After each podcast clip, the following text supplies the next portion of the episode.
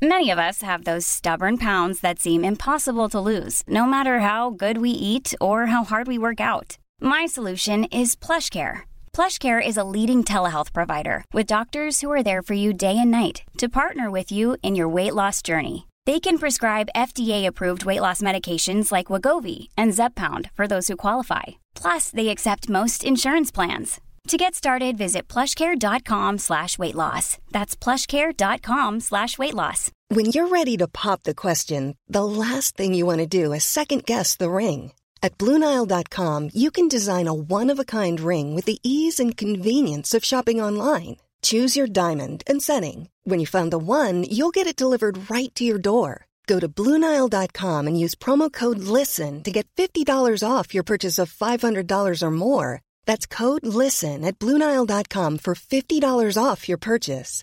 Bluenile.com code LISTEN.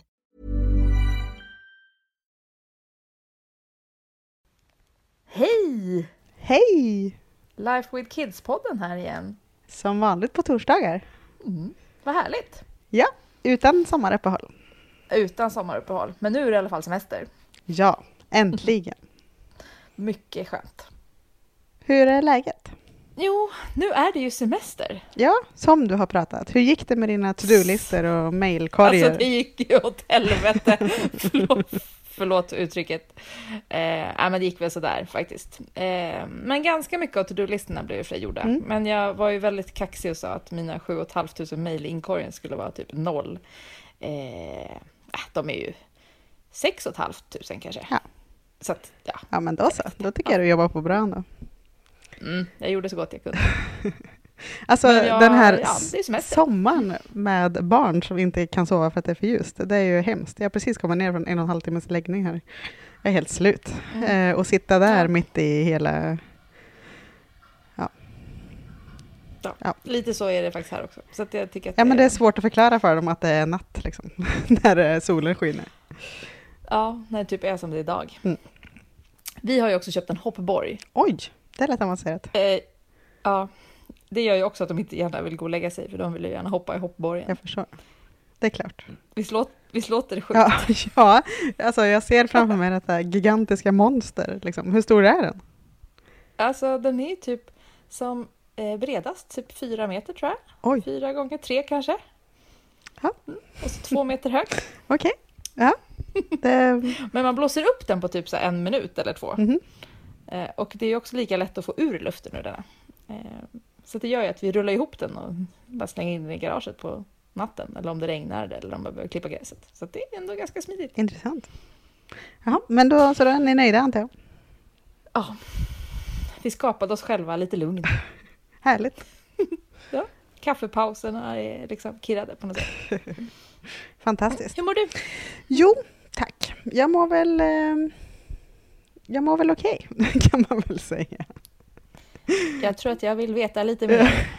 Nej då, men eh, alltså, sånt här är ju alltid ganska svårt att, att prata om när man är mitt i det. Det är alltid lättare att prata om eh, efteråt kan jag tycka. Men det känns som att jag är liksom i en väldigt skör period. Jag, eh, jag vet inte om jag ska kalla det för en svacka, men jag är i alla fall jag är eh, i en väldigt eh, introvert och eh, ja, men skör period är nog ganska bra, tror jag, förklaring. Och här sitter vi och pratar i podden. Ja, När du är skör. Du skulle behöva ta täcket över huvudet ett tag kanske. Ja, nej men jag vet inte, det är så här många faktorer samtidigt tror jag. Jag, jag ehm, alltså så här, jag, jag, jag, jag vet ju, alltså, jag vet ju att jag blir så här den här tiden på året. Jag, jag, man känner ju, jag vet inte hur det är för andra, men för mig är det i alla fall så att, ja men ungefär som kanske man känner att en förkylning är på väg inför en viktig jobbvecka man har, då försöker man ju liksom så trycka Mm. bort den. Nej, nej, nej, jag är inte sjuk. Man tar en extra vitamintablett och så kör man på liksom. Och då kommer Mm. inte förkylningen förrän man sen kopplar av en vecka senare och då kommer den dubbelt så mycket. Liksom. Eh, lite så fungerar jag även med det mentala på något sätt under året. Att jag liksom, jag, eh, jag kör på liksom. Eh, men jag tillåter mig själv typ att, att gå ner i de här lite mer djupare, jag vet inte om man ska kalla det svackor, men det kanske är lättare och, och för att de är ju ganska korta, men men, och, men de blir ganska djupa. Liksom. Men Jag gör det två gånger om året och det är oftast så här, första veckan på semestern eh, och eh, typ i mellandagarna inför nyår.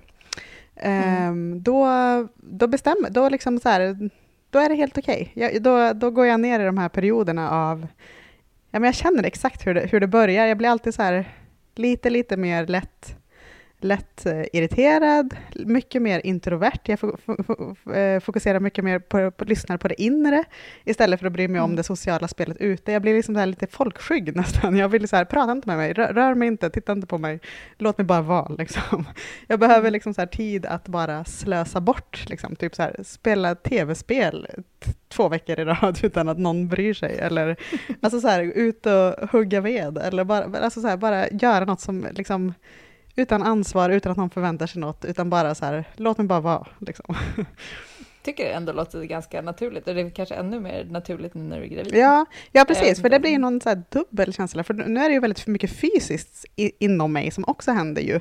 Eh, och bara, mm. jag tror jag blir ganska introvert generellt under graviditeten, liksom, att man, man har ju väldigt mycket fo mentalt fokus inåt, eller jag har det i alla fall. Alltså det är så mycket att tänka på hela tiden, det är liksom så här, förhålla sig till sig själv, vad är det som händer, är allt bra där, är allt okej, okay? mår, mår hon bra, vet vi att det är nu? Ja, just det, det vill ja. vi höra mer om. uh, ja, men allt så här, oh shit, nu ska jag nysa, nu måste jag hålla, knipa ihop här, annars så kissar jag på mig. Alltså, ja, men det, det är liksom så här, förhålla sig till sin kropp som är mycket större än vad man tycker är och liksom känns bekvämt. Uh, och mm. Andra dricker alkohol och man själv känner att man vill vara med i det där fast man ändå inte riktigt är där. Och, ja, men du vet, det är så mycket, så mycket hela tiden bara som är och det tungt och så här, ska, jag, kan inte, liksom, så här, jag kan inte hoppa upp där för då gör det ont där och jag får inte göra sådär. Ja, men det, det, är liksom så mycket mm. som bara ska processas i hjärnan hela tiden, som ingen tänker på. Liksom. Så bara, liksom, blir, så här, då blir det ju dubbelt upp den här gången. ja, precis. Och nu när jag går in i den här mentala, liksom, ja, men jag, jag försöker nog se det som att jag eh, jag eh, uppdaterar mjukvaran kanske. Jag gör en sån här hämtning liksom. Ja, nu, nu, nu står jag och hämtar hem ny upp, uppdatering av mjukvara liksom, till mig själv. Och sen kommer, kommer jag tillbaka om en vecka 2.0. Liksom. Mm. 35.2. ja, precis. Nej, men alltså, det, det, är mycket. Just nu så är jag inne i en sån period där jag, där jag, där jag grott, grottar, ska jag inte säga, men jag djupar ner mig väldigt mycket i mina svagheter. Eh. Och det är liksom så här både jobbigt såklart, det är skitjobbigt, eh, men det är också mm. väldigt eh, läskigt. Liksom. Så här, man upptäcker nya sidor av mig själv som jag inte riktigt eh, tycker om och som jag inte liksom, vill ha där. Ehm, och försöker fundera väldigt mycket kring varför har det blivit så här, vad, vad beror det på? Och, ja men du vet, bara så här, tankar som eh, inte är speciellt kul, men som för mig i alla fall är nödvändigt att behöva grotta ner sig i, i alla fall två gånger per år, om det ska liksom bli någon utveckling framåt. Liksom. Mm. Det där borde nog fler göra, tror jag. Ja. Alltså, men jag ska försöka peppa dig lite här. Så det känns det som att det här är något som... Eh, ja. Alltså om vi bara kör på, kör på 52 veckor per år, mm eh, någon gång kraschar vi, liksom, någon gång måste vi ju tänka till så här, okay, vad, vad är det som är bra i mitt liv, vad är det som inte är bra i mitt liv, hur mår jag egentligen? Eh, ja, men också så här, hur har den här våren varit mm. till exempel? Eh, så vad, vad var bra, vad var inte bra, hur ska vi förändra det här eller hur ska jag förändra det här? Jag tycker det känns eh, man kanske till och med borde boka in de där veckorna. Mm. Du verkar ju få dem i någon typ av cykler, ja. som man får en menscykel. Men Precis. man kanske borde ha sådana där veckor. Alla borde ha sådana där veckor. Ja, ja men verkligen. Och, och, och, det är rätt skönt ändå, för jag känner mig själv så pass väl. Och jag har ju sagt, satt det i någon form av struktur för mig själv. För jag vet att det här är typ det minimi vad jag som är en ganska känslosam och, äh, människa behöver. Liksom, för, att, i alla fall, mm. för att slippa göra den här stora kraschen. Liksom.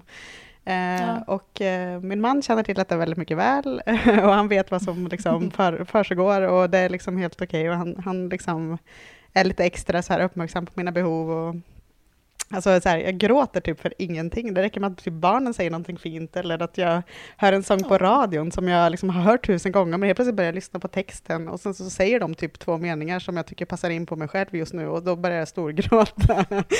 du vet, det är liksom så här. Det är rätt skönt. Åh, alltså. Jag gråter för allt. Jag låg och fullgrät i soffan i, när var det, förrgår kväll. Eh, den här Niceville gick ja. på tv. Och Peter gick och la sig, han orkade inte kolla så jag låg där nere själv i soffan och fulgrät. Ja. Det är ganska skönt ja. liksom. Ja, men det blir som en tömning. Fan för världen, kände jag då. Mm. Eller hur världen var då och hur världen är nu. Och så här, har vi satt barn till den här världen? Och hur ska det bli? Och, ja. Mm. Ja. Ah, Ska vi gråta lite nu? Var det Ja, skönt? vi får ha en gråtpodd någon dag. Ja. Ja, nej, så Ja. där är jag. Så jag är liksom så här, jag är helt okej, men jag är inte så där... Jag är inte så mm, happy happy liksom. Men jag är, äh, men jag är okej och jag är på väg att bli starkare liksom. Så det, det är ändå bra, Mm. antar jag. ja, det är bra. Det är bra. Det är helt okej. Men du, Ja. i fredags var ju du på ultraljud. Ja, det var jag. Det stora Mm. ultraljudet. Berätta. Ja. eh, Om vi ska prata om något lite, det var ju ändå ett bra, en bra grej. Absolut, ja men det var ju superkul. Det, jag, och det är ju alltid, liksom så här, all, alltid tror jag, för alla som har gjort de där stora ultraljuden, eh, är ju det med någon form av skräckblandad förtjusning. Liksom, för att man får ju reda på så otroligt mycket. Man tittar ju på alla organ och man tittar på alla kropps, eller liksom de kroppsdelar och tittar på hjärtat och kamrarna och hjärnan och eh, all, allting liksom, för att se att det- ser bra ut. Och man är ju alltid li- lite orolig för att någonting ska upptäckas där. Att det- liksom, det lilla fostret inte har växt som det ska eller att, att någonting inte riktigt ser bra ut såklart. Mm. Men eh, det gjorde det. Allting såg jätte, jättebra ut. Eh, Och eh, till slut så frågade hon om vi ville veta könet och då hade vi bestämt att vi ville det. Men att vi, efter diskussion den här gången ska jag säga. ja. Jo, jag vet ju att ni har haft en lång diskussion och jag höll ju på att dö när jag insåg att jag kanske inte skulle få veta, på det, här- veta det här innan bebisen Nej, kom jag ut. kände väl typ likadant när Robban föreslog Mm. att, men du, ska vi testa någonting nytt? Och jag bara, nej, det ska vi inte. Eh, nej, men så, så då sa vi i alla fall att precis som vi gjorde förra gången då, att eh, du får jättegärna kolla vad det är och eh, om du ser det får du jättegärna skriva ner det på en lapp och lägga i ett kuvert så tar vi med det härifrån och öppnar när vi är redo. Eh, Så att då, för vi vill gärna vara, det är ändå en ganska så här, hon som gjorde ultraljudet var ju supergullig, liksom, men det är ändå en ganska steril miljö, miljö liksom, där. Mm. Eh, och, eh, så då tog vi med det kuvertet hem och så åkte vi hem och så skulle vi ge upp till några vänners eh, stuga. Så då satt vi i bilen, eh, barnen sov och då sa vi, då, vi öppnar det nu. Vi, vi tänkte vi skulle hålla oss till söndag kväll när vi skulle komma hem igen, men sa nej, det går inte. vi öppnar det nu. Och där stod det att vi ska få en liten lilla syster till. Så då blir det tre tjejer. Känns, det kändes lite som att cirkeln var sluten Ja. på något sätt. Alltså, du har två systrar och nu har ni snart tre tjejer. Ja, ja men det, jag tycker det ändå liksom- är, liksom, det är ju ändå lite häftigt att min mamma fick tre tjejer och jag kommer också få tre tjejer nu. Det, det är lite Mm. häftigt. Ja, det är lite gråtigt. Ja, ja. idag, lite generellt. ja, idag är det läge att gråta för allt. känner jag. Ja. Nej, men men vi, egentligen ska vi inte prata om gråtiga ämnen idag. Nej, nej, det ska vi inte. Men ett väldigt känslosamt ämne kanske, eller det som väcker väldigt mycket känslor. Ja. Så kan man väl Ja, säga. absolut. Ja, vi ska ju träffa doktor Cecilia eh, som Mm. eh, har skrivit eh, bloggen barnakuten.nu som har blivit jättestor, som jag har varit inne och besökt väldigt många gånger eh, och som hon har ja, men på ett ganska så här alldagligt sätt, tycker jag, spridit så här läkarkunskap eh, till varje dag mamman och pappan där ute. Liksom. Eh, På ett väldigt skönt sätt, tycker jag. Väldigt, Mm. väldigt besökt eh, blogg fortfarande, fast det var flera år sedan hon skrev. Och hon är ju expert, lite av expert på det här med vaccinationer, som vi ska prata med Mm. henne. Det ska vi grotta in oss i. Då. Jag tycker det ska bli jättespännande. För sagt, ämnet är ju extremt... Eh, eh, ja, det väcker väldigt mycket känslor och det har ju varit eh, ganska mycket debatt senaste tiden kring vaccinationer. Om man ska, om man inte ska, vad man ska vaccinera mot, vad man inte ska vaccinera mot. Och, och det blir ganska hetsk stämning som jag tycker är lite obehaglig nästan. Alltså från båda håll. Mm. Både från de som är för och de som är emot. Liksom. Mm. Har ni funderat på det här med liksom, vaccinationer? Eller var det bara något som- Nej, när det gäller det allmänna vaccinationsprogrammet har det liksom aldrig varit en issue för mig. För mig har det liksom bara varit, ja det är klart att man tack, säger ja tack till det. Liksom. Ehm, Mm. jag tycker vi har det väldigt, väldigt bra här i Sverige som har möjlighet att, att, att få de liksom, ja, men rent av dödliga eh, eh, eller möjligen död, dödliga sjukdomarna, att vi kan få vaccin mot det helt gratis. Liksom. Jag tycker det är Mm. väldigt häftigt.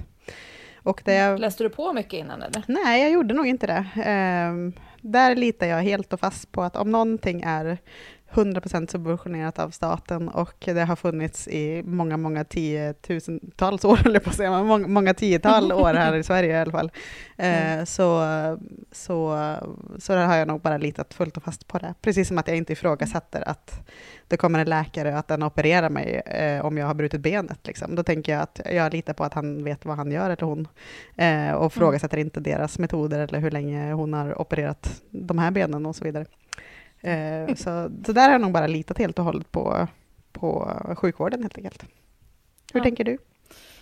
Nej, men jag är nog egentligen samma som dig. Jag har, inte, jag har också tyckt att det varit självklart eh, med allmänna vaccinationsprogrammet, men även vi har ju tagit lite extra vaccinationer också. Vi har vaccinerat både mot TBE och mot vattkoppor faktiskt. Mm. Efter en eh, lång diskussion och eh, fundering så så blev det så. Eh, och det känns som helt rätt beslut för oss. Vad var det som fällde avgörandet för det? Jo, men för vattkoppor var det nog för första att de kan ju faktiskt bli, alltså om man läser på lite mer om vattkoppor så kändes det som att de kan ju bli rätt rejält sjuka. Det kan bli ganska jobbigt för dem. Eh, det var ju liksom nummer ett. Eh, och sen rent eh, egoistiskt fanns det ju en liten parameter där också. Alltså, vi har tre barn.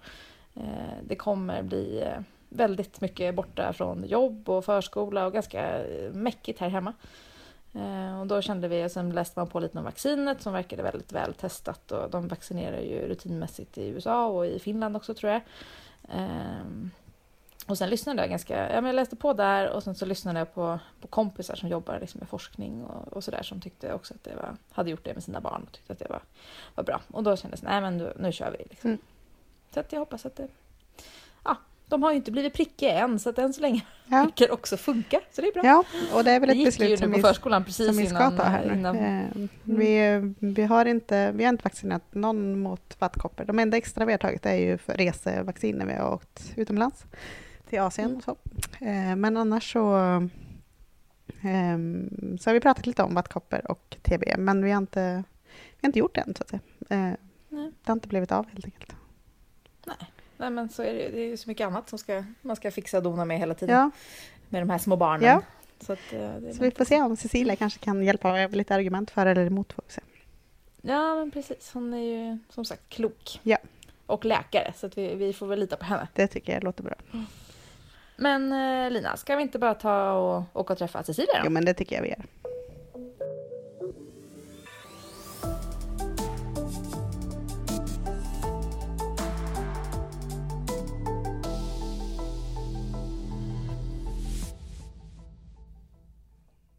Ja, då har vi kommit till Cecilia. Doktor Cecilia till och med. Mm. Hej! Hej! Vad kul att få komma till dig ja, på din mottagning. Ja. ja.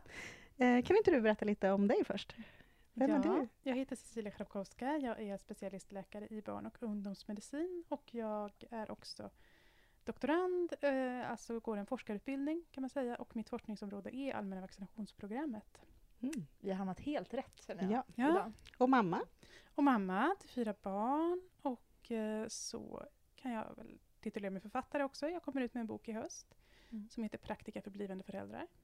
Det låter ju fantastiskt. Mm. Ja, vi får anledning återigen att komma tillbaka, känner jag. Men jag tror mm. de flesta kanske känner igen dig tack vare din blogg? Ja, så är det nog.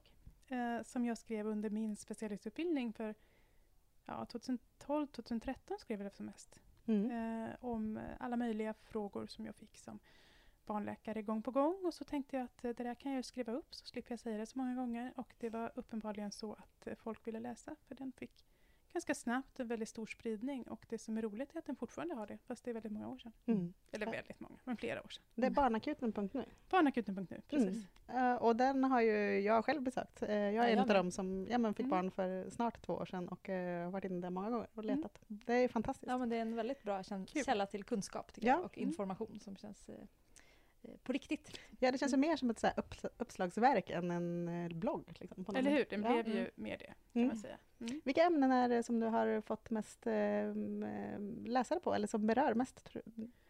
Flest läsare är absolut de vanliga vab-frågorna, feber, utslag, eh, sånt. Mm. Sen kan jag ju se epidemierna också i besöksstatistiken. Jag kan se när det är vattkoppsepidemier, jag kan se när det är magsjukaepidemier. Det är ganska kul. Mm. Du kan ju så förhandstippa att så här, nu vet jag, nu har jag många besökare så att nu kommer, nu kommer Ja. det snart en epidemi. Ja, eller just nu är det en epidemi, eller nu Ja. är den på gång Mm. upp. Ja men Ja. precis, du har liksom Ja, spanat där. precis. Och idag ska vi fördjupa oss i ämnet vaccinationer. Ja. Ja, Jättespännande. jag tänkte vi kan väl börja med bara och, och liksom så här, ur ett historiskt perspektiv. Varför vac- vaccinerar vi oss överhuvudtaget? Ja, eh, det är ju så här att vi har ju något som heter immunsystemet som skyddar oss mot infektioner. Och det immunsystemet består av två delar. Dels det medfödda immunsystemet och det är ju liksom fixt och färdigt när vi föds kan man Mm. säga. Man kan eh, tugga ihjäl bakterier som kommer in i kroppen och, och ha ihjäl virus och sådär. Men det där är inte så snabbt så man blir sjuk eh, kan man säga och- får eh, av de vanliga virusen kanske en veckas eh, förkylning och av vissa andra infektioner ännu värre symptom. Sen finns det också det, ehm, det förvärvade immunsystemet, eller det immunologiska minnet. Och det immunologiska minnet det är det som gör att vi till exempel bara kan få vattkoppor en gång. Mm. För att första gången man får vattkoppor, då sätter det medfödda immunsystemet igång och börjar jobba, men även det immunologiska minnet sätter igång. För det är nämligen så att vi har vita blodkroppar i hela kroppen som är, var och en är specifik mot en viss del av ett protein, som då till exempel utsidan av en vattkoppa. Och från början har man bara några, några få som är mot vattkoppor. Men när det kommer in en vattkoppsinfektion i kroppen så sätter det igång en hel kaskad av reaktioner som skapar eh, hur många eh, tusentals eh, antivattkoppsceller och andra antivattkoppsmolekyler som helst. Vilket gör att nästa gång man kommer i kontakt med vattkoppor så oskadliggörs de på en gång innan man ens hinner märka att man blir sjuk. Smart kropp. Ja, Och det här kan ske genom att man blir sjuk i en infektion eller genom att man vaccinerar sig. För det är nämligen så att... Eh, ja, ska vi ta historien? Ja. Ja. Eh, på... Ja, under hela mänsklighetens historia fram till 1700-1800-talet i alla fall så var ju ett av de absolut värsta virusen, virusinfektionerna, det var ju smittkoppsviruset. Mm. Det gick epidemier. Det smittade alla. Hälften av alla drabbade spädbarn dog och ja, en stor andel av de vuxna också. De som överlevde fick man eh, hemska sår och eh, eller vad heter det, ärr eller blindhet. Så det var fruktansvärd sjukdom. Men typ alla bönder visste att så här, mjölkerskor, de får inte smittkoppor. Mhm. Och det var för att mjölkerskorna som hade suttit och mjölkat korna för hand, de fick kokoppor. Mhm. Och kokoppsviruset och smittkoppsviruset var ganska lika. Och när man hade fått ett immunologiskt minne mot kokoppor, då funkade det jättebra mot smittkoppor också. Och kokopporna var inte lika farliga. Man fick typ kanske en koppa. Mm. Eh, så på den vägen så eh, började man ympa in kokoppsvar i människor. Det låter inte lika behagligt som Jag kände lite grann att en spruta. kändes helt plötsligt väldigt eh, behaglig. Mm. Jämfört med att, eh, att kleta var och eh, skära kniv i det. Ja, Ja. Mm. lite så. Men jag hade ju stått först i kön med mina barn för att kleta var och sätta Mm. kniv i det om jag hade kunnat bli smitt, skyddad mot smittkoppor kan man ju säga. Det är sant. Det hade jag också gjort. ja. Vi är glada att vi lever i 2017. Ja, Mm. precis. Och den där smittkoppsvaccinationen eh, som ju då var med kokoppsvirus. Eh, eller först kokoppsvar och sen blev det liksom renat virus så att säga. Eh, den var ju så effektiv att smittkoppor utrotades Mm. från jorden. Så nu finns den nedfryst, det sägs i ett par laboratorier typ i Moskva och i USA någonstans. Kommer man använda som eh, krigsföring på sikt kanske? Det kan vi verkligen hoppas på att man inte gör. Mm. Mm. Mm. Eh, och det var den första, första vaccinationen. Eh, så det var en sån här levande, eh, levande virus. Och sen eh, gjorde man ju till, man hittade en, eh, en bakterie som på samma sätt fungerar ganska bra som vaccin mot tuberkulos. Det är inte lika mycket en eh, succé men ändå har räddat många, många, många tusentals barn från att få spridd tuberkulos i barnaåren. Mm. Men det har inte kunnat utrota sjukdomen för det är inte lika effektivt. Och sen eh, har man under 1900-talet så gjorde, kom man på att man kan ju döda virusen. Man kan ju ha eh, sjukdomsframkallande virus, så dödar man dem. Och sen sprutar man in dem. Så att då gjorde man några sådana vaccin. På polio till exempel, ett svenskt avdödat poliovaccin. Eh, och sen har man kunnat odla fram eh, andra virus. Man tar ett, först ett vilt vattkoppsvirus till exempel, så odlar man det eh, väldigt mycket i laboratorium och då tappar det liksom sina sjukdomsframkallande möjligheter. Men, men lever fortfarande och så vaccinerar man med det. Och så har man också gjort små eh, vaccin med delar av bakterier eller virus. Och, ja, vaccinutveckling eh, är ju rätt spännande. Ja, men verkligen. Men, men då är det så att alla vaccin skyddar inte lika mycket? Nej, absolut Nej. inte. De är helt olika bra. Och har, har, för det här är ju någonting då uppenbarligen som har pågått väldigt under flera hundra år, så att säga. Ja. Eh, men är det så också att alla världens forskare jobbar ihop, liksom, för att det här är någon världs... Alltså, har, har, vaccinerar man på samma sätt överallt? Mm. Beroende såklart på förutsättningarna i landet. Men... I fråga om vaccinutveckling så kan man väl säga att forskning i allmänhet är ju så att hela forskarvärlden jobbar ihop och man mm. publicerar sina uh, artiklar. Och det är någon sorts blandning av konkurrens och samarbete. Mm. Kan man säga. Men man försöker ju alltid som forskare att hitta någonting som är inte är precis det som någon annan har gjort. Det är mm. lite trist. Uh, men ändå någonting som... Men det finns så mycket att forska på så att det brukar inte vara något problem att hitta. Nej. Nej en närliggande nisch. Men sen finns det ju ingenting som är så kul som forskare som att träffa de där som forskar på något närliggande. Mm, just det. Så på så vis så, och sen är det väl väldigt bra, det har varit så med flera vacciner, att, att man uh, har framställt uh, flera olika vacciner mot samma mot samma virus eller bakterie vid ungefär samma tidpunkt. Och några av dem har blivit mer lyckade och några har blivit mindre lyckade. Mm. Så att det eh, är det ena. Sen hur man sen vaccinerar och vilka vaccin man ger till barn och i vilken ordning. Det är WHO, Världshälsoorganisationen, de, har ju, de ger ju ut rekommendationer om vad man bör vaccinera mot i olika länder. Och det är lite olika i höginkomstländer respektive låginkomstländer. Men i grunden är det ganska samma, kan man mm. säga. Mm. Sen kan man vaccinera på lite olika sätt, men i grunden ganska likt. Mm. Hur länge har vi vaccinerat så systematiskt barn i Sverige? Gud, det var en jättebra fråga. Ja. Jag tror att det borde... Alltså det, var ju, man kom ju, det var ju väldigt stora polioepidemier på 50-talet.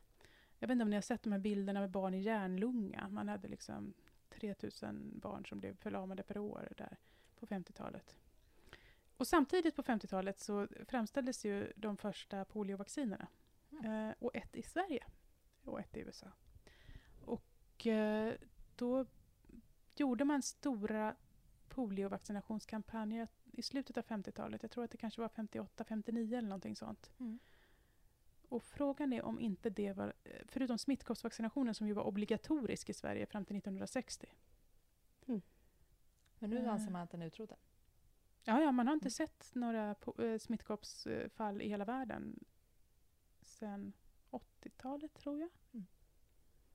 Men om vi går in lite på det svenska eh, allmänna vaccinationsprogrammet då. Mm. Vilka vacciner är det som ingår där och varför just dem? Ja, där ingår, om vi börjar från födseln då kanske, mm. så ger man inget vaccin vid födseln i allmänna vaccinationsprogrammet.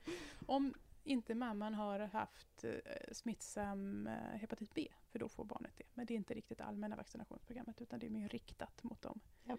barnen. Och sprutan man får vid förlossningen det är en K-vitaminspruta som har utrotat sjukdomen, de, de nyföddas blödarsjuka som tidigare gav mm ett tiotal barn hjärnblödningar per år i Sverige. Okay. Så den ska man också tacka ja till, fast det är inget vaccin. Mm. Nej. men det är ju mm. ändå lite intressant, för man, mm. man får ju frågan om man vill, vill att ens barn ska få den där sprutan. Men man vet ju egentligen inte riktigt vad man tackar ja till där i sitt rus. Nej, så det är nej, bra att vi redde ut det också. Då har vi mm. ut det. Man bra. ska tacka ja. Tack så jättemycket snälla staten får man säga. Ja, mm. Okej, okay, bra. Då vet vi det. Och ja. sen då? Och sen så är det så att vid tre månaders ålder eh, i, i det allmänna vaccinationsprogrammet i Sverige som är statsfinansierat så är det första vaccinationssprutan vid tre månaders ålder. Då får man en spruta som innehåller skydd mot difteri, stelkramp, kikhosta, polio, hepatit B numera i hela Sverige, en sjukdom eller en bakterie som heter Haemophilus influenzae typ B Och det är sex stycken. Och sen får man en till spruta som innehåller skydd mot eh, 13 varianter av eh, pneumokocker. Vad är pneumo... Ja, du ser, jag kan inte säga. Ja, pneumokocker. Ja. Eh, det är en luftvägsbakterie som väldigt många... Den finns och den har liksom en, en slemmig kapsel runt om sig eh, som gör att den har lätt att slinka undan immunsystemet. Och den kapseln finns av eh, åtminstone ett 80-tal olika sorter. Mm. Många av de här sorterna bara ligger och gosar i svalget utan att göra någon, något besvär. Men vissa sorter kan ge blodförgiftning, hjärnhinneinflammation med dövhet efteråt eller till och med död. Så, och det är de där sorterna man har liksom, eh, sett till att, att putta in i vaccinet. Sen vet jag, här i Stockholm fick vi också mot eh, rotavirus. Mot rotavirus, ja. Ja. Precis, och det ingår inte i det allmänna Nej. vaccinationsprogrammet än. Men är det ett test liksom, på Stockholmsbarn? Nej, sen Det var det inte. Alltså man, hade test, man har testat det Mm. ganska väl, kan man säga, världen över. Eh, och sett att det är effektivt. Eh, sen eh, valde Stockholms läns landsting att gå före för att politikerna tyckte att det skulle minska sjukvårdsbördan så himla mycket. För det är en har det gjort. kan vi Det är en magsjuka, det är en svår magsjuka. Mm. Och det var ju verkligen eh, enorm skillnad, kan jag säga, som Mhm. jobbade på barnakuten både före och innan. Ja. Med hur mycket svåra magsjukor det kom in. Bra. Vad händer Sen har Folkhälsomyndigheten gått, som ju utreder vilka nya vaccin som bör ingå i programmet. De har utrett och sagt att det uppfyller de kriterier som finns för att eh, upptas i allmänna vaccinationsprogrammet för hela landet. Och då ska regeringen besluta att det ska ingå. Och det har de inte tyckt att de har hunnit haft- med. har hunnit med. Nej, och det har de inte tyckt med väldigt mycket annat heller kan man säga. Nej. Till exempel det här hepatit B-vaccinet då, som är mot, lever, mot ett virus som kan orsaka levercancer. Har ju, det har ju Världshälsoorganisationen sagt jättelänge att det ska vara prioriterat i hela världen. Det har gjorts kanske fyra utredningar i Sverige, fem kanske, eh, som har kommit fram till att det borde införas. Men regeringen tycker inte att det är så kul. Men då har alla landsting i alla fall bestämt att de ska då bekosta den delen. Så Mm. Det är våra gemensamma pengar oavsett. det är våra gemensamma pengar oavsett. Och Politik. då, efter tre månader? Efter tre månader så ger man en likadan vid fem månader. Mm. Eh, och sen ger man samma vid 12 månader. Och sen numera vid 18 månader så ger man eh, vaccin mot mässling, påssjuka och röda hund. Och till skillnad från de här vaccinerna som man ger vid 3, 5 och 12 månader som är olika typer av döda eh, vacciner eller, vac- eller eh, delar av bakterier eller sådär, som måste ges flera gånger för att ge ett skydd, så är ju mässling, påssjuka och röda hundvaccinet ett levande vaccin. Och då får man skydd efter en dos. Men man har sett att det är ungefär 9 av 10 som får skydd. Den tionde kanske inte svarade den dagen, eller det var ett dåligt vaccin, eller det var någonting annat. Så att för att man ska There's never been a faster or easier way to start your weight loss journey than with PlushCare. PlushCare accepts most insurance plans and gives you online access to board-certified physicians who can prescribe FDA-approved weight loss medications like Wigovi and Zepbound for those who qualify. Take charge of your health and speak with a board-certified physician about a weight loss plan that's right for you. Get started today at plushcare.com slash weight loss. That's plushcare.com slash weight loss. plushcare.com slash weight loss. Many of us have those stubborn pounds that seem impossible to lose, no matter how good we eat or how hard we work out. My solution is PlushCare. PlushCare is a leading telehealth provider with doctors who are there for you day and night to partner with you in your weight loss journey. They can prescribe FDA-approved weight loss medications like Wagovi and Zepbound for those who qualify. Plus, they accept most insurance plans. To get started, visit plushcare.com slash weight loss. That's plushcare.com slash weight loss. Mom deserves the best, and there's no better place to shop for Mother's Day than Whole Foods Market. They're your destination for unbeatable savings, from premium gifts to show-stopping flowers and irresistible desserts. Start by saving 33% with Prime on all body care and candles. Then get a 15-stem bunch of tulips for just $9.99 each with Prime. Round out Mom's menu with festive rosé, irresistible berry chantilly cake, and more special treats. Come celebrate Mother's Day at Whole Foods Market. få upp det till 10 av 10, nästan i alla fall, så ger man en till sån spruta. I, nu, nu ger man den i femman, sexan. Mm. Nej, förlåt, det gjorde man förut. Förut gav man den i sjätte klass ungefär, nu vid fem, sex års ålder. Mm. Men de här eh, sjukdomarna som vi inte ens kan uttala, alltså innan man eh, utsätts för det här allmänna eh, vaccinationsprogrammet, man har ju inte ens hört talas om de här sjukdomarna. De, de känns ju väldigt Avlägsna. avlägsna och utdöda. Liksom. Varför fortsätter vi vaccinera oss mot dem ändå? Ja, vi har ju tagit bort vaccinet mot smitt- smittkoppor eftersom det på riktigt är utdött. Just det. Eh, mot polio så har man ju hoppats att denna ska vara utrotad i ganska många år. Men eh, där har ju vaccinationsrörelsen drabbats av ganska våldsamt motstånd från typ Boko Haram och Al-Qaida och så. Så att eh, det poppar upp lite polio, lite bara i Nigeria någon gång och Afghanistan några stycken och, och sådär. Mm. Så att innan det är helt eh, utrotat från hela jorden så vågar man ju inte ta bort poliovaccinet. För då räcker det med att man rent krasst skulle åka dit på semester, bli smittad och åka hem igen. Och så, Ja. Eller att någon kommer hit, tänker jag. Ja, Precis. Det är många från Afghanistan som ändå Ja, kommer till Sverige. absolut. Ja, eller att man, precis, att man åker någonstans på semester och sen så börjar man sprida... De flesta som får polio får ju bara magsjuka. Mm. Men sen är det vi- då, eh, vissa får ju den här eh, eh, inflammationen i ryggmärgen som gör att man blir helt förlamad. Eh, men då kan man sprida det här viruset. Eh, den, den som bara får magsjuka kan ju sprida det till andra då utan att man märker det. Så därför har vi inte kunnat ta bort polio än. Nej. Men man har faktiskt tagit bort en poliostam ur vaccinet för att den har blivit utrotad i alla fall. Mm. Så att det är ju... Så det plockas ändå bort vaccin, det läggs inte bara på? Liksom. Nej, nej, Mm. precis. Eh, I fråga om difteri så kallades ju det strypsjukan förr i tiden. Låter... Ja, det, man kan säga att det är en halsfluss deluxe. Eh, Mhm. sprids ungefär som halsfluss. Mm. Eh, och, eh, men till skillnad från halsflussen som eh, ju de flesta skulle klara utan antibiotika, även om det är skönt med antibiotika, eh, så bildas det en jätteinflammation i luftvägarna som, med såna här stora gråvita membraner som kan göra att man kvävs till döds. Mm. Mm, inte så kul. Eh, där har det varit epidemier i Baltikum nyligen, så att det bedömer Mm. man väl att skulle vi sluta vaccinera mot difteri, även om difteri i Sverige är väldigt ovanligt just nu, eh, då skulle vi ganska snabbt få epidemier igen. Mm. Stelkramp är ett specialfall, för att stelkrampsbakterien finns ju i jord. Så att till skillnad från de här eh, sjukdomarna som bara sprids mellan människor, som man kan utrota, typ smittkoppor, polio, difteri skulle man kunna utrota, eh, så kan man inte göra det med stelkramp. Så alla människor behöver ha sitt eget skydd mot stelkramp. Man kan liksom inte lita på att någon annan är vaccinerad.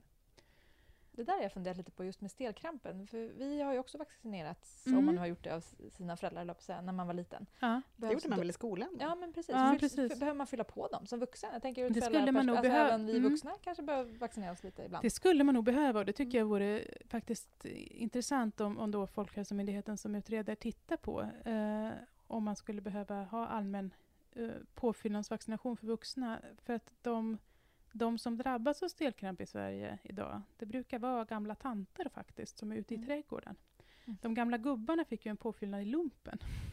Ah, det hade varit bättre om man hade vaccinerat oss tjejer då, Så lite funderar jag alltid på att jag själv... håller på i trädgården mest. Ja. Precis. Eh, så jag brukar ju alltid tänka att jag ska gå och ta någon sån här påfyllnadsspruta, vilket jag inte har gjort, men det har, brukar jag tänkt att jag ska göra. Det brukar bli om man har blivit biten av en hund eller rivit av en katt eller något sånt där. Så brukar Ja, man vilket är helt onödigt eftersom hundar inte har några stelkrampsbakterier i, eh, i saliven då. Men eh, Bra, då har vi slagit hål på den det också. precis. Eh, Men jag tänker vi kanske ska prata lite om det här med mässling också ändå. Det har ju blivit en ganska stor eh, diskussion kring mässlingvaccinet och eh, om mässling faktiskt är farligt eller inte. Varför vaccinerar vi mot det? Och är, det, är mässling farligt verkligen? Ja, mässling är absolut en barnsjukdom som kan vara farlig. Eh, det är ju ett väldigt smittsamt virus. Så precis som vattkoppor så kan man räkna med att vaccinerar man inte så får alla mässling. Mm. Eh, och eh, hos de flesta så är det typ eh, ett par veckor av, eh, eller någon vecka av feber, kanske en del hosta, väldigt kliande utslag, ljuskänslighet. Mm. Eh, faktiskt. Det brukar många som kan minnas att de hade mässling som var okomplicerat berätta att de var tvungna att ligga i ett mörkt rum för de stod inte ut med lampor och ljus. Liksom. Mm. Eh, hos en av tusen drabbade ungefär så får man en hjärninflammation som kan bli riktigt allvarlig. Det är också ungefär en av tusen till en av 3000 som dör av mässlingen. Eh, även, och då pratar vi liksom om välnärda personer i länder med sjukvård. Mm. Har man undernärda barn i länder utan sjukvård så är det naturligtvis mycket fler. Mm. Eh, och eh, även om man klarar sig från det vid mässlingen så är det en på 10 000 ungefär som kan få en, något som heter subakut skleroserande panencefalit som är, betyder ungefär att eh, ja, en tid efter mässlingsinfektionen så bryts hjärnan ner. Väldigt trist. Mm. Ja, det låter... Så även efter liksom? Ja. Mm. Precis. Eh, så att ja, den sjukdomen kan vara farlig. Mm. Eh, och den är väldigt smittsam. Nu hör man ju om sådana som, eh, ja de kallar det för mässlingspartyn, liksom. men, Mm. men de som, som väljer då att inte vaccinera och sen att, att få sjukdomen för att då genom det få ett skydd så att säga. Eh, Vad vad- då- vad utsätts man för risker då? Det, är- Ja, det är de här riskerna man utsätts för. Mm. Och för mig är det obegripligt hur man kan välja att utsättas för vilt mät- mässlingsvirus som, eh, som ger de här riskerna. Även om det naturligtvis är större chans att man hamnar på de här 999 av 1000 som inte fick eh, hjärnhinneinflammation så, så är det obegripligt för mig hur man kan välja det vilda mässlingsviruset när det finns ett snällt framodlat eh, mässlingsvirus som inte ger sjukdom förutsatt att man inte har någon allvarlig immunbrist. För då kan faktiskt även vaccinet ge sjukdom. Mm. Så det är också en anledning till att vi behöver vaccinera alla för att det inte ska spridas i befolkningen. För att de få barnen som har pågående cancerbehandling, medfödda immunbrister eller är för unga för att vaccineras, att de inte ska behöva bli smittade. Det är många som jämför det med vattkoppor, att vattkoppor kan också vara jättefarligt, men det vaccinerar vi inte allihopa mot. Eh, Nej, det kan vi prata om nu eller sen. eh, om man jämför mässling och vattkoppor så är det större dödlighet och vanligare att man får allvarliga komplikationer av mässling. Mm. Men det är inte ofarligt med vattkoppor heller. Men, eh, Mm. Om vi går in lite på biverkningar då, på mm. vacciner. Vilka biverkningar är vanliga och vilka kan man liksom räkna med? Och... Mm. Av de här avdödade vaccinerna då, som är de här 3, 5 och 12 månaders sprutan, eh, då är det vanligt att få ont när man vaccinerar och dygnet efter. Det är säkert strelkarotkomponenten tror jag som gör att det kan faktiskt göra ont ett par dygn. Uh, man kan bli röd, man kan få en feberreaktion samma dag eller dagen efter ungefär. Uh, en jätteobehaglig men faktiskt ofarlig reaktion som är sällsynt, det sker några gånger per år i Sverige ändå, är att man får något som kallas en hypotensiv hyporesponsiv episod. Också ett ord som man behöver läkarutbildning för att kunna uttala. Mm. Mycket bra. Eh, och då är det att eh, en stund till några timmar efter vaccinet så blir barnet som livlöst. Det blir inte livlöst och fortsätter andas och sådär men, men föräldrarna blir förstås fullständigt livrädda och tror att barnet håller på att dö i deras armar, vilket barnet inte gör. Och de återhämtar sig efter några timmar. Eh, och då kommer man förstås inte barnakuten om det händer. Mm. Men det måste vara jätteovanligt. Ja, ja det, Mm. det är nog kanske högst ett tiotal fall per år. Det Mm. fanns fler när man hade det gamla, det gamla kikostevaccinet. Eh, faktiskt. Men det är bra ändå att veta Mm. att eh, Så det risken kan är låg hända. men att den finns. Precis, risken finns. Det är jätteotäckt men faktiskt ofarligt. Mm. Eh, sen kan man också få... Eh, de här vaccinerna innehåller ju aluminium för att, i låg dos, väldigt låg dos. Men ändå för att eh, pigga upp immunsystemet lite så att de att immunsystemet fattar att det ska bilda ett immunologiskt minne, ungefär kan man säga. Eh, och man kan få en kontaktallergisk reaktion mot de här aluminiumkomponenterna och då får man kliande knutor där man har fått vaccinet. Det är inte heller jättevanligt men ändå vanligare än den här otäcka episoden Mm. där man blir slapp. Men så lite ont, lite röd, feber kanske? Ja, feber. Feber. Hur långt efter kan man få de här biverkningarna? Ont, röd och feber brukar vara dagarna efter. Mm. Den här eh, slappa episoden samma dag. Knutorna kan komma eh, senare. Liksom. Men då är det så, så med de här knutorna att ju fler enskilda sprutor med aluminiuminnehållande vaccin man tar, desto större risk är det att man får det. Och då, därför är det så käckt att man har blandat ihop sex vacciner i en spruta. Ah, Mm. smart tänkt. Mycket smart. Dessutom så blir immunsvaret ofta effektivare när immunsystemet får flera saker att jobba med på en gång.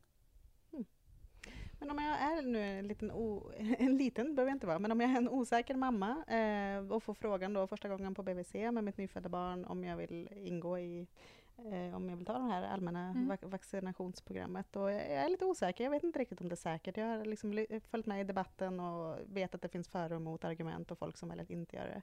Hur tänker du att man ska tänka? Liksom? Jag tycker att man, eh, om, alltså man är ju väldigt olika. Jag skulle säga ändå att de allra flesta av oss eh, tycker ju ändå ganska mycket om att, eh, eh, att få förtroende för någon i vården och eh, göra som de säger. Och om man känner att man tillhör någon, någon av oss som, som tycker om att, att göra som snälla tant på BVC säger, då ska man ju göra det. Men om man å andra sidan är en sån som faktiskt vill ha väldigt bra koll själv och vill fatta egna beslut och, och vill ha väldigt bra koll, eh, vilket ju är precis lika bra som att eh, eh ha tillit till att någon annan har bestämt för en. Eh, då tycker jag man i första hand ska prata med sin BVC-sköterska.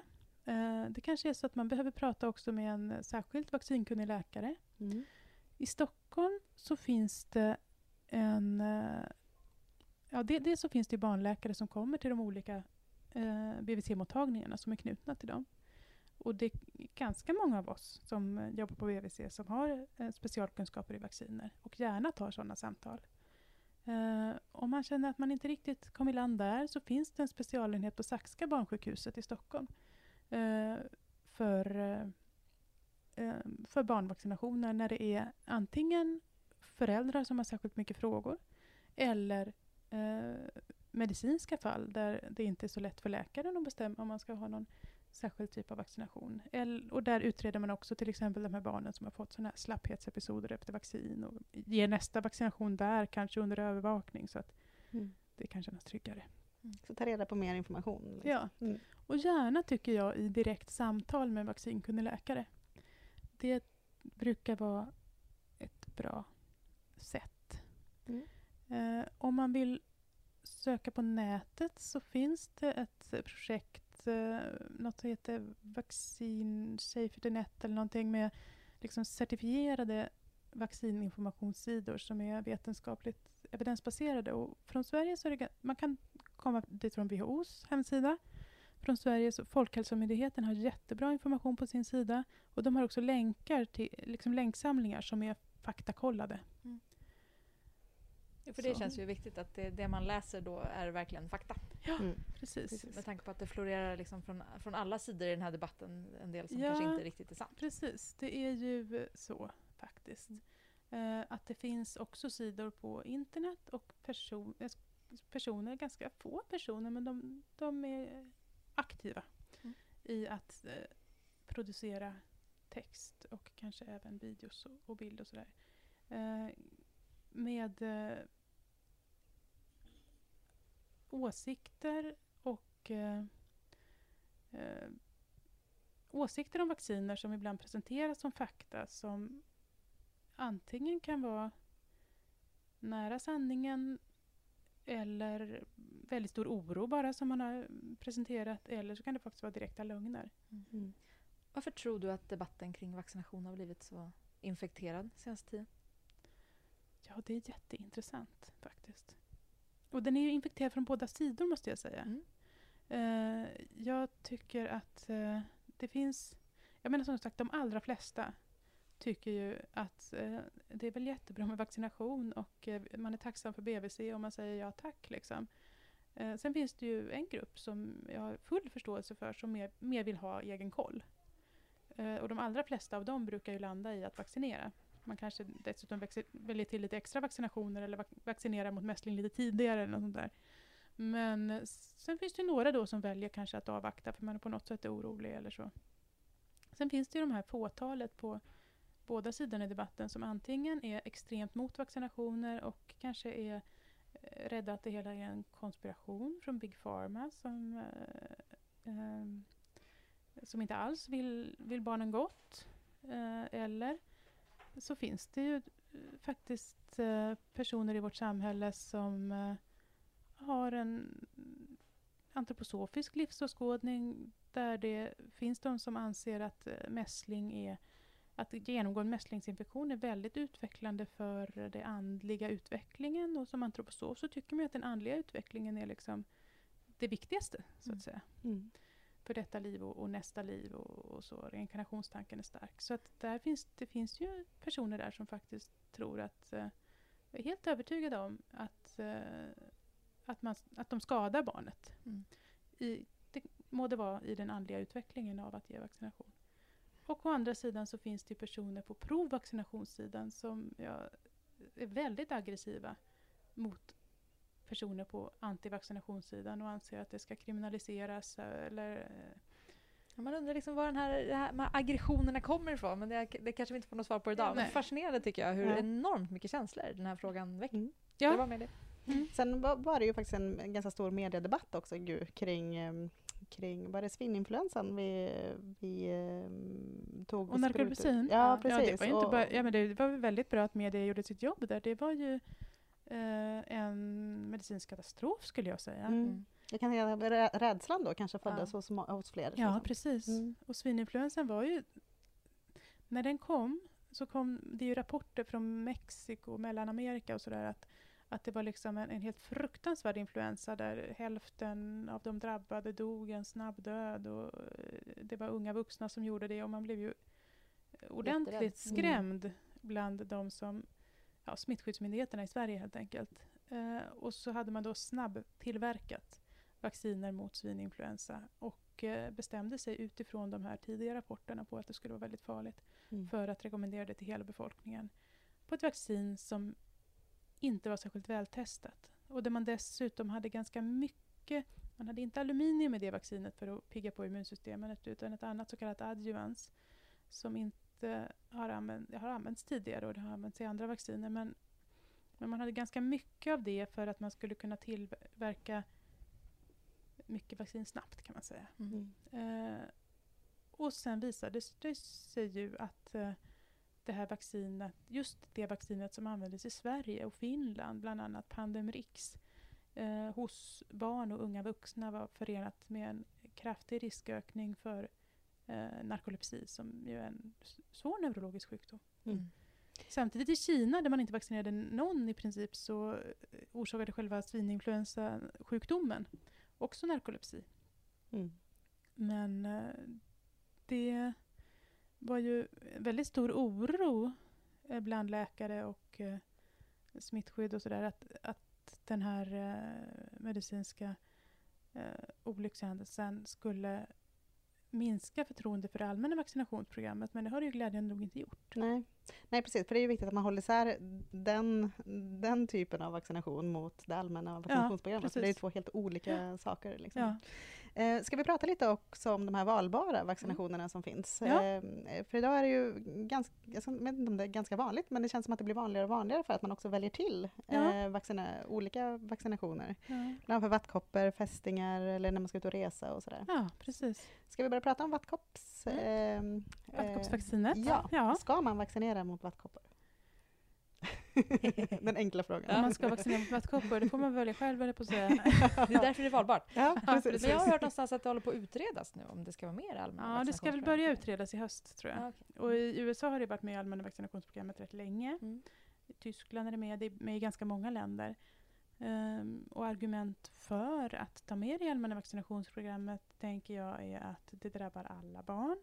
Det är ganska jobbigt med vattkoppor, även om det inte är eh, några komplikationer till vattkopporna så eh, bara det här med kliande vattkoppor över hela kroppen och i snippan eller snoppen. Man kan inte kissa, man kan få det i eh, munnen och, och det finns de som läggs in med dropp för att de inte kan äta och, och sådär. Det, det är inte så kul.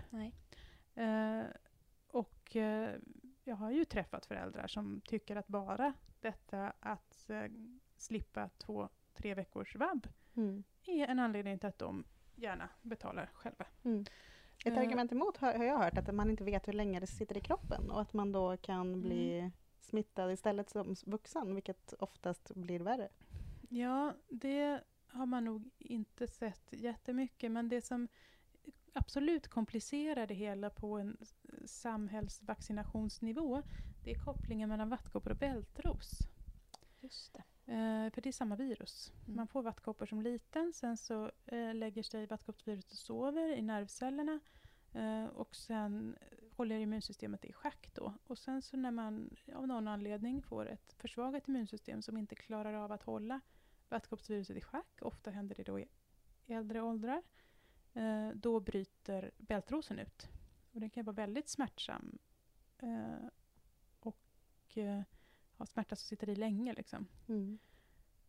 Och då är det ju så att det vet man numera att för den som vaccineras mot vattkoppor och inte får det vilda vattkoppsviruset utan istället får vaccinationsstammen som är mycket snällare Mm. som ligger i dess egna nervceller så är det mycket mindre risk att drabbas av bältros. Vilket är ganska logiskt Mm. med tanke på att det är ett snällare virus som är lättare för immunsystemet att hålla i schack. Så att Mm. säga.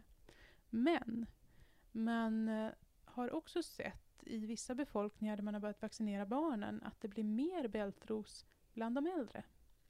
Det är ingen som har kunnat bevisa att det måste ha ett samband men det finns en teoretisk möjlighet eh, att det är så att varje gång en person som har haft vattkoppor och därmed har vilda vattkoppsvirus i sin ryggmärg eh, träffar på vattkoppor och andas in dem i luften så kommer immunsystemet och, och eh, det immunologiska minnet det kommer då ihåg hur vattkoppor var Mm. och, förs- och förstärks. Det kallas boostring och det, det är liksom, så, så funkar immunsystemet. Eh, och då kan man tänka sig att om man nu aldrig träffar på vattkoppor längre så, förstärks ens, eh, så försvagas ens eget immunsvar mot det där vattkoppsviruset man själv har i ryggmärgen. Så att man då, det då är så att de som har haft vilda vattkoppor kommer drabbas av bältros i högre utsträckning om man vaccinerar barnen. Just det.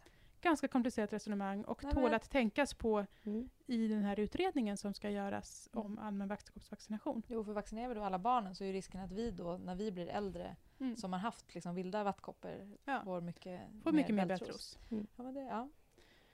Eh, Ja, det sen- finns ju verkligen för och nackdelar, Ja. känns det som här. Eh, Ja. Vad är det för biverkningar på det vaccinet? Då?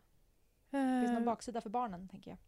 Nej, att, att vaccinera det enskilda barnet eh, eh, det kan, som med alla levande vacciner så kan man ju få som biverkan en mini-infektion Mm. av det hela. Man, det, det är ju så med det här mässlingsvaccinet också. Man får en minimässling med som lite feber och, och lite, lite utslag. Eh, och eh, minivattkoppor kan man få, ett par tre vattkoppor och kanske lite feber ett par veckor efter vaccinationen. Eh, Och man behöver ta två doser också av Mm. vattkoppsvaccinet. Hur lång tid ska det vara emellan de här två doserna? Ja, minst fyra veckor brukar man säga. Ger det någon annan effekt om man väntar längre? Eh, Har jag hört rykten om. Du har hört rykten om det. Mm. Jag har inte sett några vetenskapliga studier på att det skulle vara fördelaktigt att vänta längre. Nej. Men eh, det kanske är det. Jag tycker de vetenskapliga studierna vinner över rykten. Ja. Men det kan vara så att det Jag finns studier jag inte har sett. Jag har inte Ja. gjort en systematisk vetenskaplig Nej. sökning på just den frågan. Nej. Jag tänkte säga en till sak Ja. med vattkoppsvaccinet som är ett argument för allmän vaccination också. Det är ju att även vattkopporna kan ge eh, komplikationer. Det är ett virus som kan sätta sig i hjärnan och faktiskt ge hjärnskador. Även om det är ovanligt så Mm. händer det. Och det dör faktiskt barn av vattkoppor i Sverige varje år.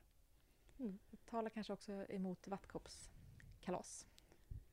Ja, ja, det är väl samma där kan jag tycka som med mässlingspartyn eller så att, att eh, när, när det nu finns ett vaccin så har jag svårt att begripa varför man väljer att utsätta barnen med mening för det virus som kan ge skador.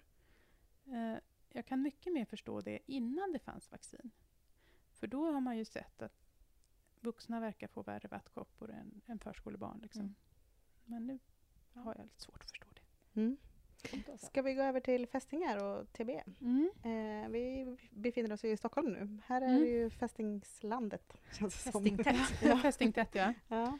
Eh, och det finns fästingar i hela Sverige. Eh, de har ju förflyttat sig norrut nu också. Ja, precis. Och även södra delen av Norrland har ju Mm. fästingar. Eller norra Norrland också, eh, Umeå och sådär. Man har ju tidigare sagt att, att själva TBE-sjukdomen mest har funnits i Stockholms skärgård. Och eh, det där har jag alltid varit lite osäker för. För när jag jobbade på, eh, inom barnsjukvården i Göteborg och barn kom in och hade blivit fästingbitna och hade ont i huvudet och så testade vi för borrelia för det visste vi fanns där men vi testade inte för TBE om de inte hade varit i Stockholm för vi visste ju, tyckte vi, att TBE inte fanns. Mm. Och då fick man ju inte några positiva provsvar för TBE förstås för att Nej. man testade inte. folk förflyttas ju ändå mellan Stockholm och Göteborg också, tänker jag. Ja, och rådjuren och sådär som, Mm. som eh, TB-viruset också bor i när det inte bor i människor, det flyttar sig också. Så att, Mm. eh, och om man är amerikan och ska på resa till Sverige, då tycker de att man ska ta TB-vaccin som resevaccin. Mhm. Jaha. Så att det där med var i Sverige det finns och inte finns, ja, jag menar fjällvärlden där det inte finns några fästingar, det finns det förstås inte heller något TB. Nej. Men annars tycker jag man ska ta det där med riskområden med en liten nypa salt. Mm. Hur orolig, orolig ska man vara när man vistas i naturen? Jag tycker man ska njuta av naturen Mm. istället för att vara orolig. Det tycker jag överhuvudtaget är bättre. Men eh, TBE-vaccinationen, TBE-sjukdomen kan man ju säga, de flesta, de flesta fästingar bär inte på TBE och inte heller på borrelia. Just det. Men några fästingar bär på TBE. Eh, och eh, då kan barnen bli sjuka. Och det, förut sa man att barnen blev så himla lätt sjuka och att de inte hade några följdsjukdomar, men det var bara för att man inte hade studerat det. Eh, sen var det några forskare som faktiskt tittade på ett 60-tal barn som hade haft TB-sjukdom och så såg om de hade fått några eh, följder av det. De gjorde en neuropsykologisk testning och intervjuade dem flera år efteråt. Och då visade det sig att två av tre barn som hade haft en ordentlig TB-infektion eh, hade dagliga besvär med flera stycken eh, neurologiska symptom som huvudvärk eller illamående eller ljuskänslighet eller sådär. Och eh, när man gjorde IQ-testningar på dem så låg de ungefär 10 enheter lägre än vad de borde ha legat Mhm. som grupp innan och hade problem med arbetsminne bland annat. Så att, eh, det är så att det kan ge och ganska ofta verkar ge eh, kvarstående skador på barn, vilket jag tycker är ett väldigt starkt argument för att faktiskt vaccinera. Mm. Verkligen. När ska man upp, om, om man får en fästing, då, det gäller ju att skilja på det. Då, då, det är ju inte livsfara direkt så att säga. Men när ska man uppsöka läkare tycker du? Ja, man ska uppsöka läkare om man får en eh, ringformat utslag. Eh, både runt där fästingen har suttit eller någon annanstans. För det kan vara borrelia och då behöver man eh, ha antibiotikabehandling. Om man får eh, feber, huvudvärk eh, och illamående på ett eh, lite oförklarligt sätt så ska man också uppsöka sjukvård. För det kan vara både neuroborrelia eller TBE. Eh, och eh, naturligtvis om man får kramper eller sådär som man också kan få av TBE, men det behöver jag inte säga. Va? En typisk borrelia-symptom hos barn är att man blir slapp i ena halvan av ansiktet.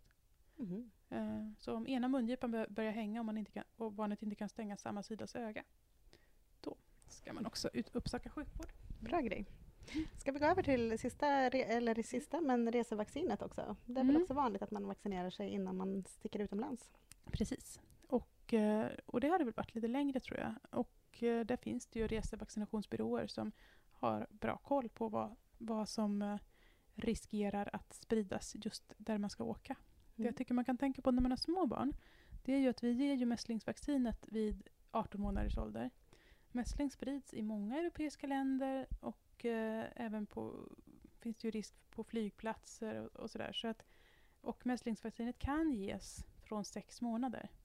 Ger man det före 12 månader så måste man ta ett till vid 18 månader.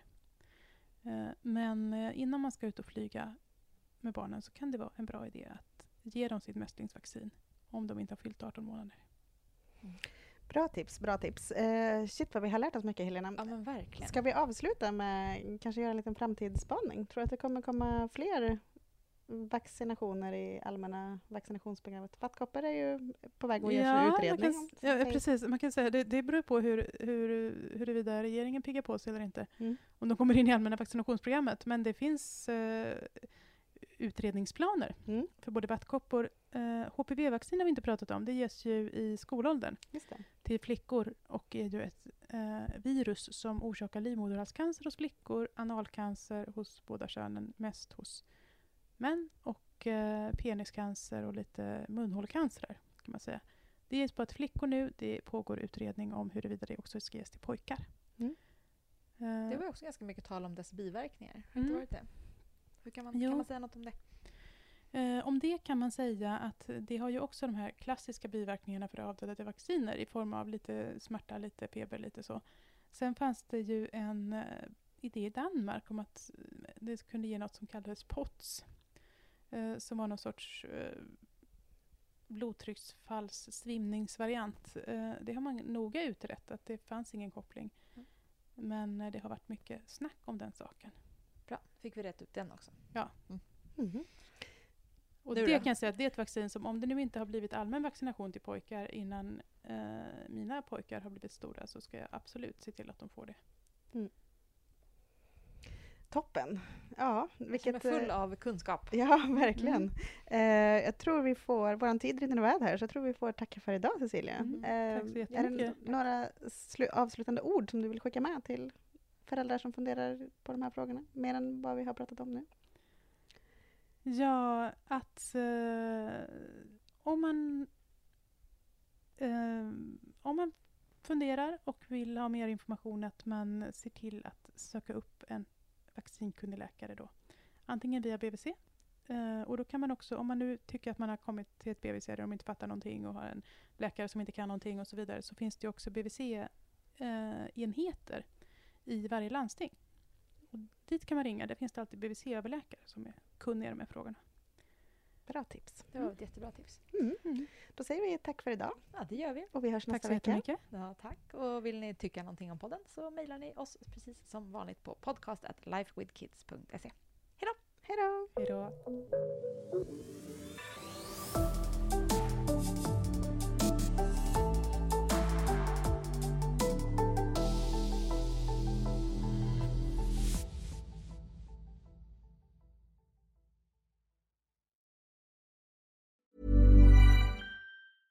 Mom deserves the best, and there's no better place to shop for Mother's Day than Whole Foods Market. They're your destination for unbeatable savings, from premium gifts to show-stopping flowers and irresistible desserts. Start by saving 33% with Prime on all body care and candles. Then get a 15-stem bunch of tulips for just $9.99 each with Prime. Round out Mom's menu with festive rosé, irresistible berry chantilly cake, and more special treats. Come celebrate Mother's Day at Whole Foods Market.